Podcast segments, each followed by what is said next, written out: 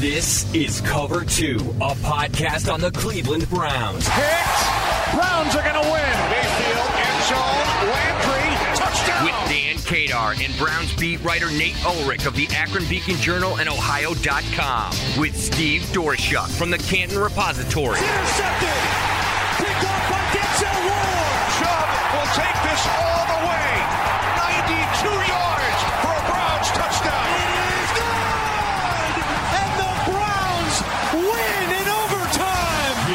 Browns fans.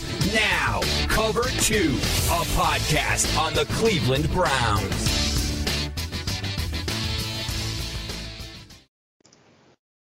Hey there, everybody. Welcome back to Cover 2. Of course, this is Dan Kadar, joined by Browns beat writer Nate Ulrich. Nate, the Browns are 0 1 after a 33 29 loss to the Kansas City Chiefs.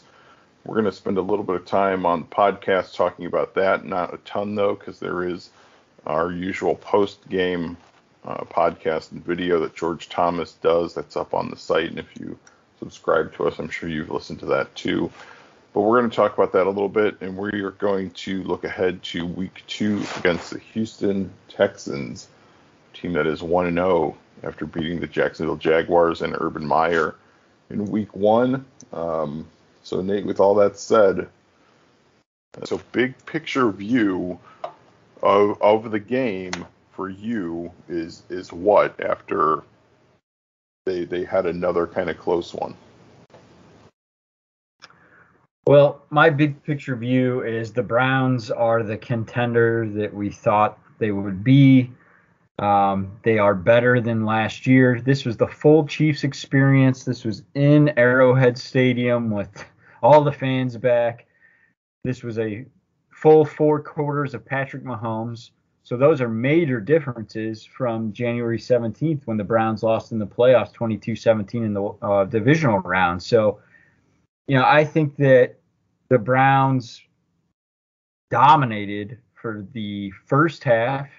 They scored a touchdown each of the first three possessions, and they flirted with a little lateral magic there at the end of the half to get in the end zone again. Came up about 11 yards short, but I thought it was just a dominant first half, an ultra aggressive approach by Kevin Stefanski going forward on on a couple fourth downs there early in the game, going for the two point conversion after the encroachment penalty when the Browns lined up to, for the extra point. Uh, I thought Nick Chubb and Jarvis Landry came out on fire. Uh, Baker Mayfield was pinpoint accurate. So there was so much good to take from that. And then obviously the self inflicted errors in the second half.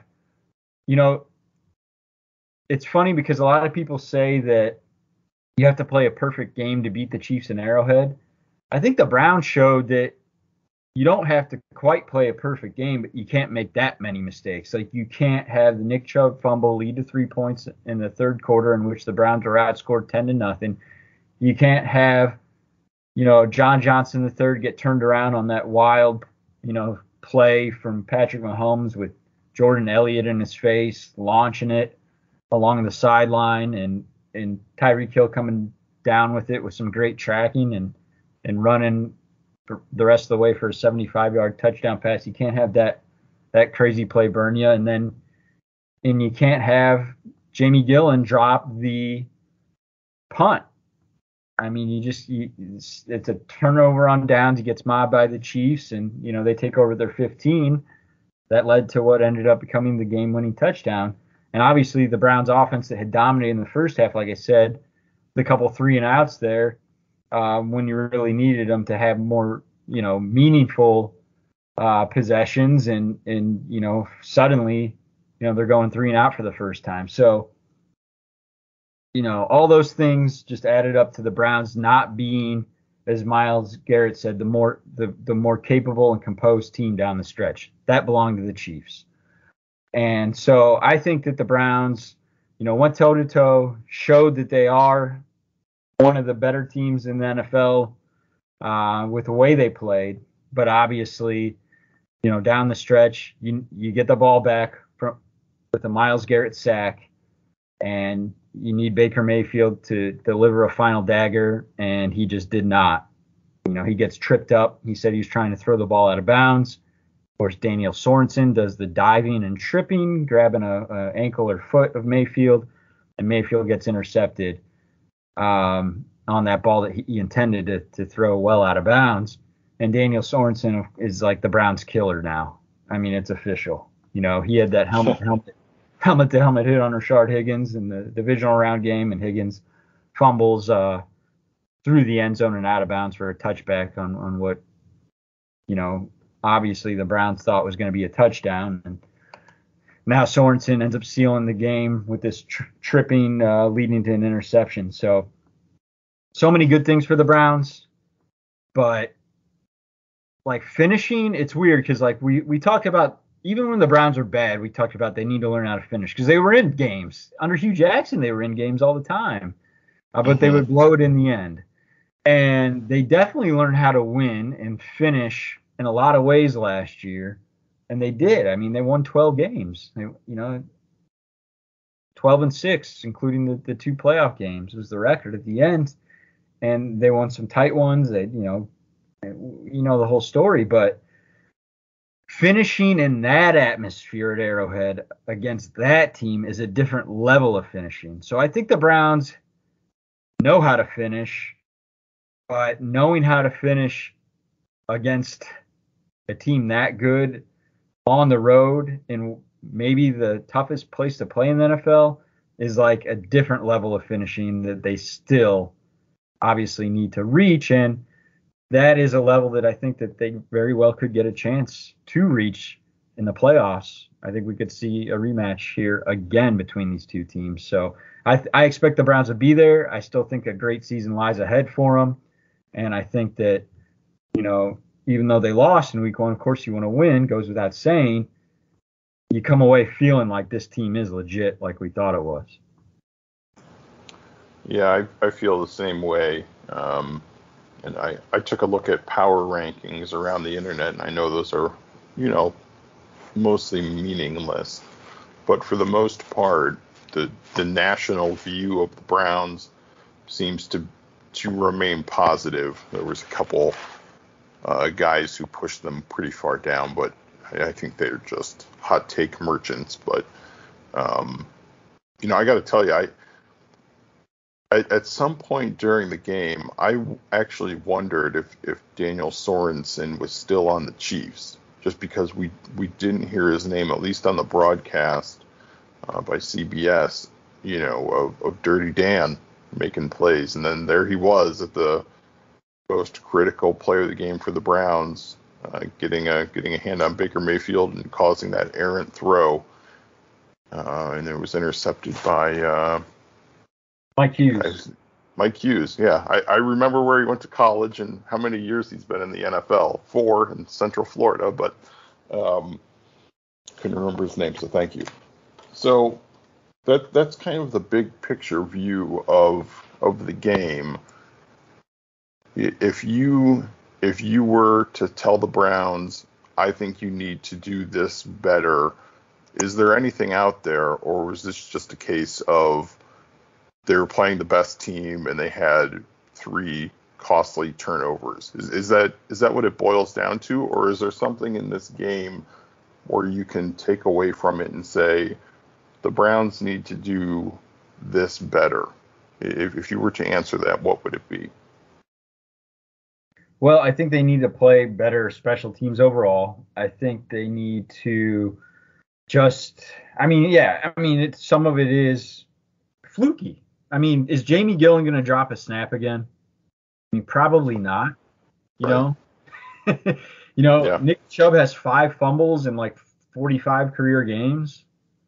You know, like he's not a, a this isn't a chronic problem. You know, two of those I think were in New England in 2019. That was a a game that you know they were hanging in there, and you know they were in good position, and those fumbles really ended up being the story of the game. So, you know, I, I think that Baker has delivered uh, some game-winning drives before. I, you know, we we know that we have seen that, but again, it's just like can you do it against some of the best teams in the NFL? Like, can you do it when it's not the Bengals? You know, And I think that's the next step for Kevin Stefanski, Baker Mayfield, and the offense. Like, I think it was the second to last um, drive.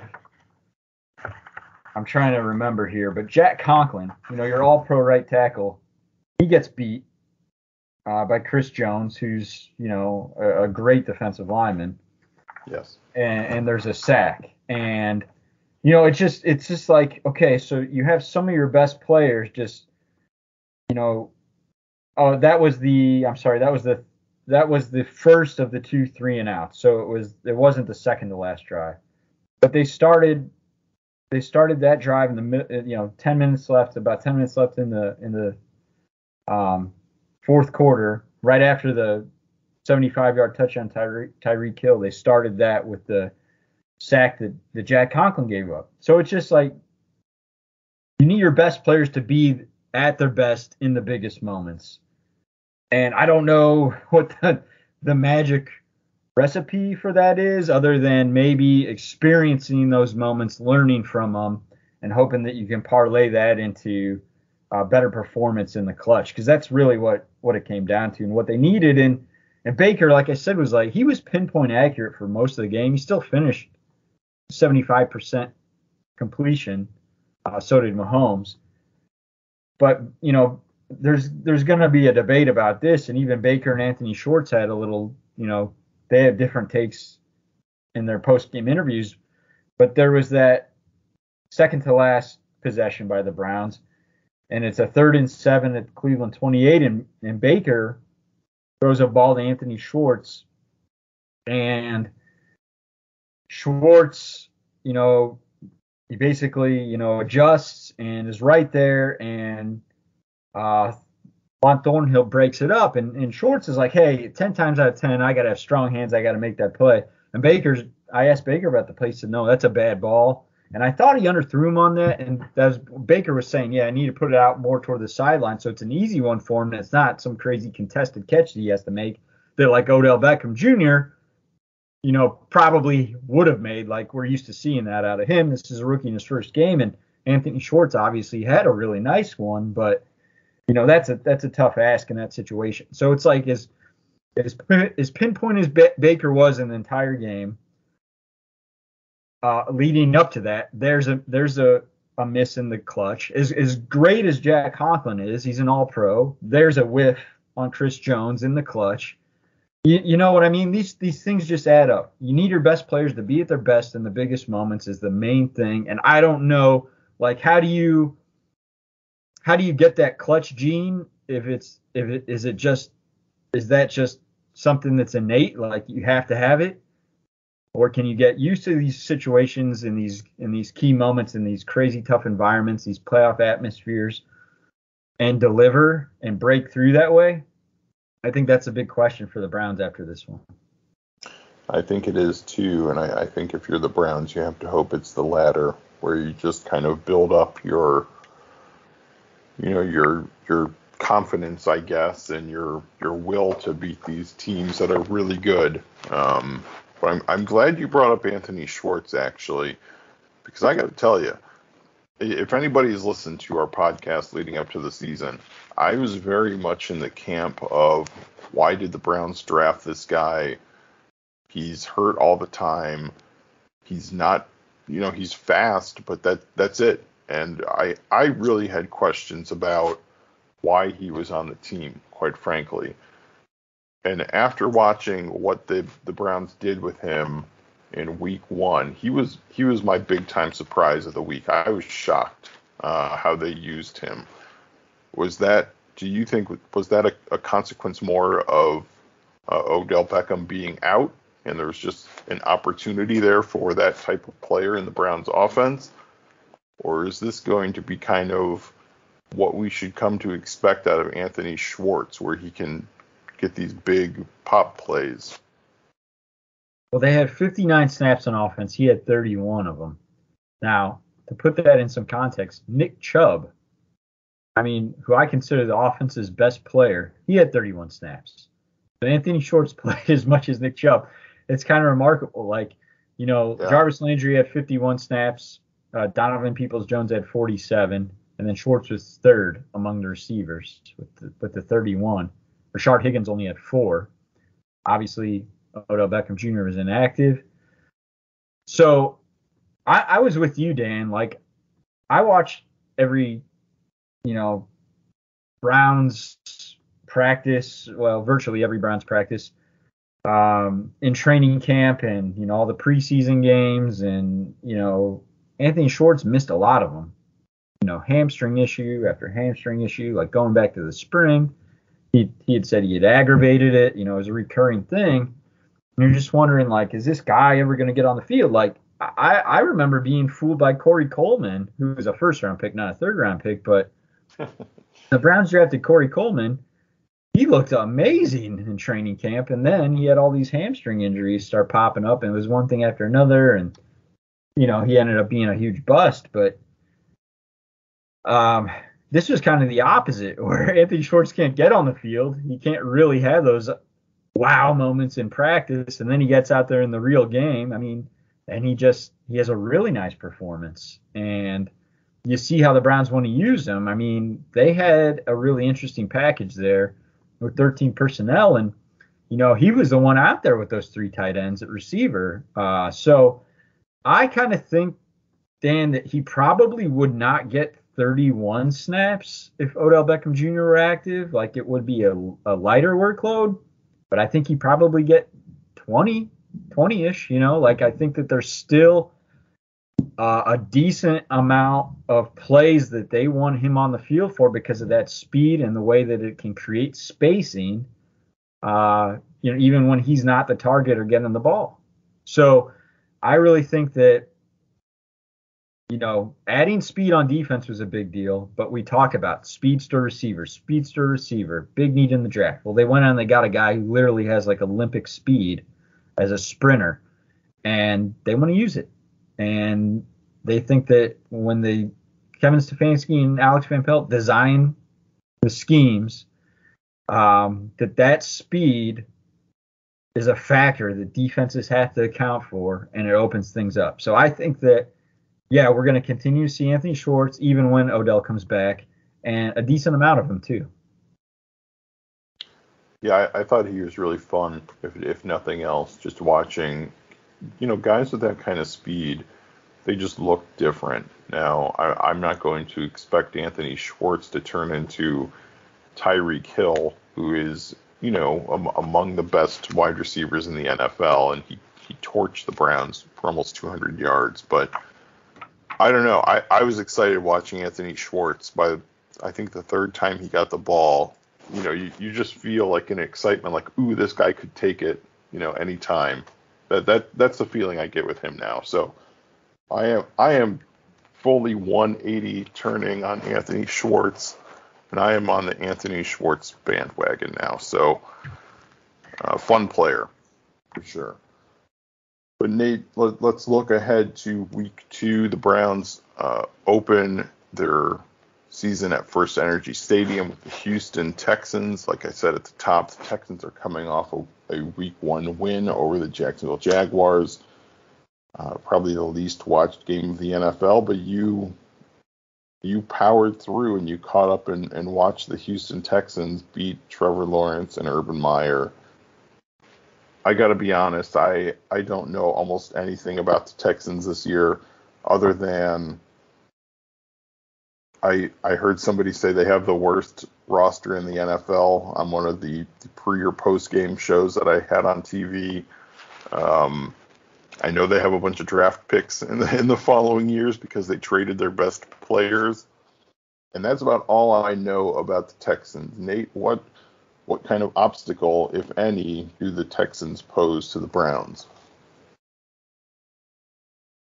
Well, I don't think they pose a real obstacle. You know, the Browns just need to take care of business, and I think this should be pretty lopsided. Um, you know, I'm going to go Browns 34 20.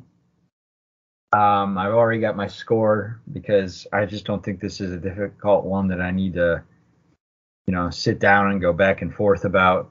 So that's what I'm going with. Browns 34 20. Uh, I think, you know, there are some good skill players uh, on the Texans. I mean, you're going to be able to find talented players on on even the worst NFL teams. Sure.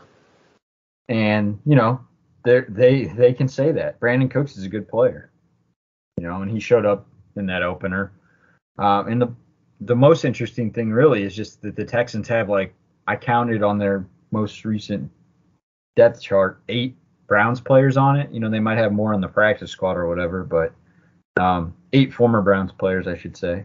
Tyrod Taylor is is kind of the headliner there. There's not like big names, um, but you know he was the temporary uh, for a very brief time placeholder for for Baker Mayfield in, in 2018.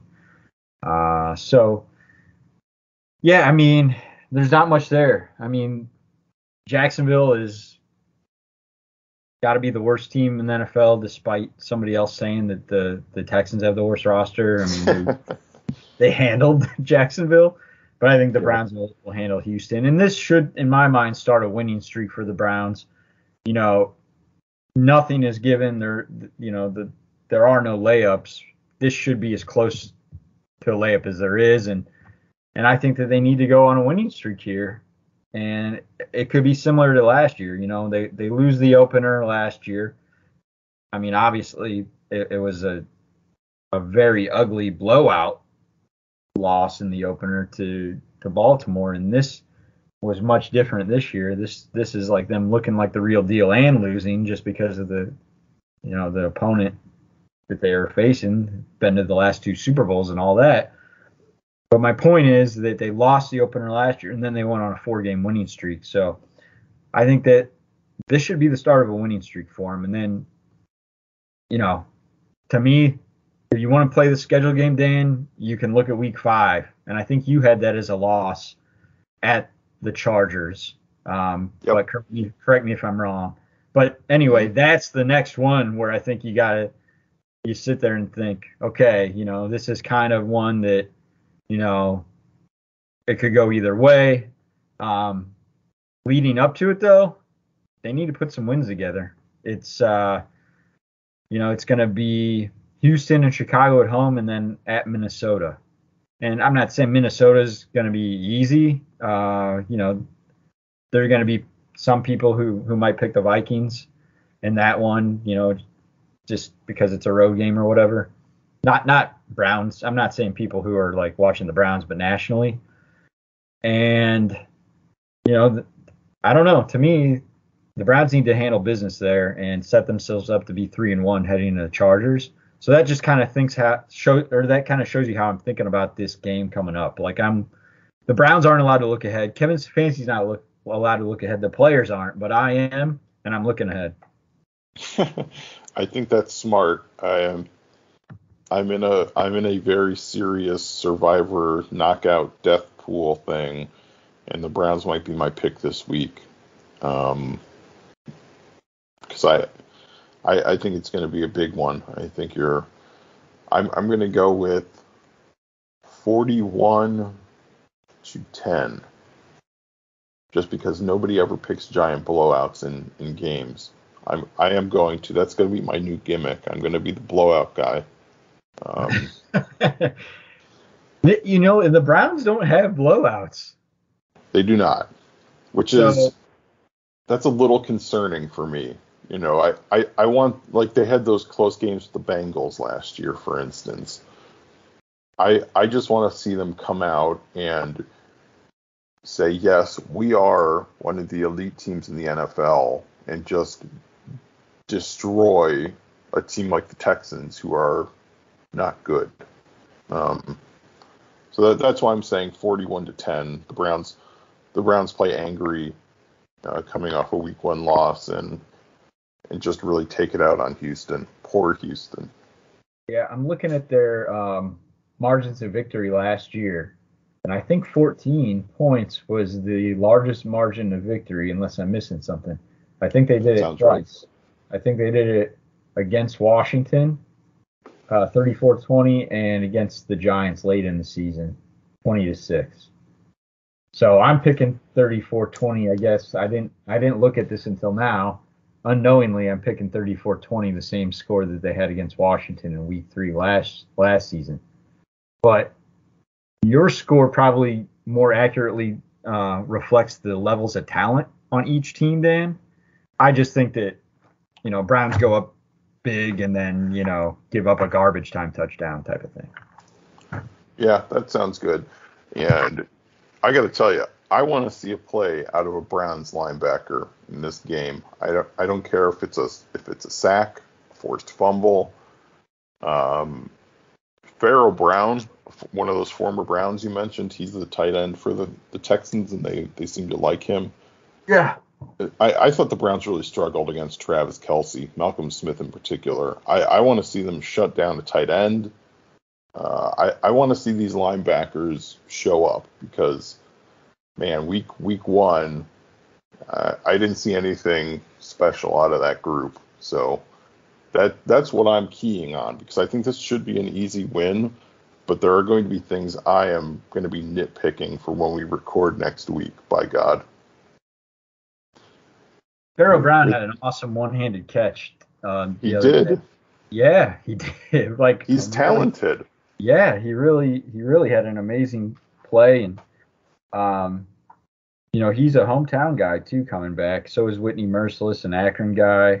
Um, yep not a former Browns player, but yeah, I mean, they got Tyrod Taylor and, and Pharaoh Brown and, um, you know, Eric Murray, Eric Murray and uh, Terrance Mitchell and Christian Kirksey and Vincent Taylor and Some Tommy old reliables.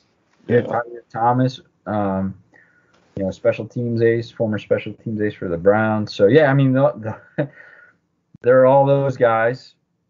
Justin McCray, a backup lineman. He yeah. coincidentally was the starting left tackle for the Browns in that New England game I referenced earlier with uh, the Nick Chubb fumbles. But that's uh, shows you how far the Browns have come since a couple years ago. But yeah, uh, there's not there's not a whole lot doing other than the familiar faces, and the Browns just need to take care of business. Kevin Stefanski, you know how he can get this team locked in. I have no doubt. I I do not expect him to overlook the Texans he was already talking about the one and zero oh Houston Texans. You know, right after the Browns played the Chiefs. So yeah, I, I just can't doubt his ability to get this team in the right mindset. And look how they were ready. I mean, we talked about it last season. Hey, they weren't ready for week one, and they still had their most successful season in 26 years. Why weren't they ready for week one? Well, we know why. I mean, it was the pandemic, and all those off-season practices got wiped out. They didn't have new, any preseason games under the new coaching staff you know, new schemes on both sides of the ball. It's tough to come out when you're facing the epitome of continuity, John Harbaugh, his staff, the Ravens organization, and the discrepancy between the two was was blatant. And it was there, it was glaring for all of us to see in that 38 to 6 outcome. But look how an off season with Kevin Stefanski, um, you know, a, a, real training camp, not a condensed one, uh, you know, some preseason games. He had the Browns ready to play in week one, and I have no doubt he's going to have them ready to play in week two.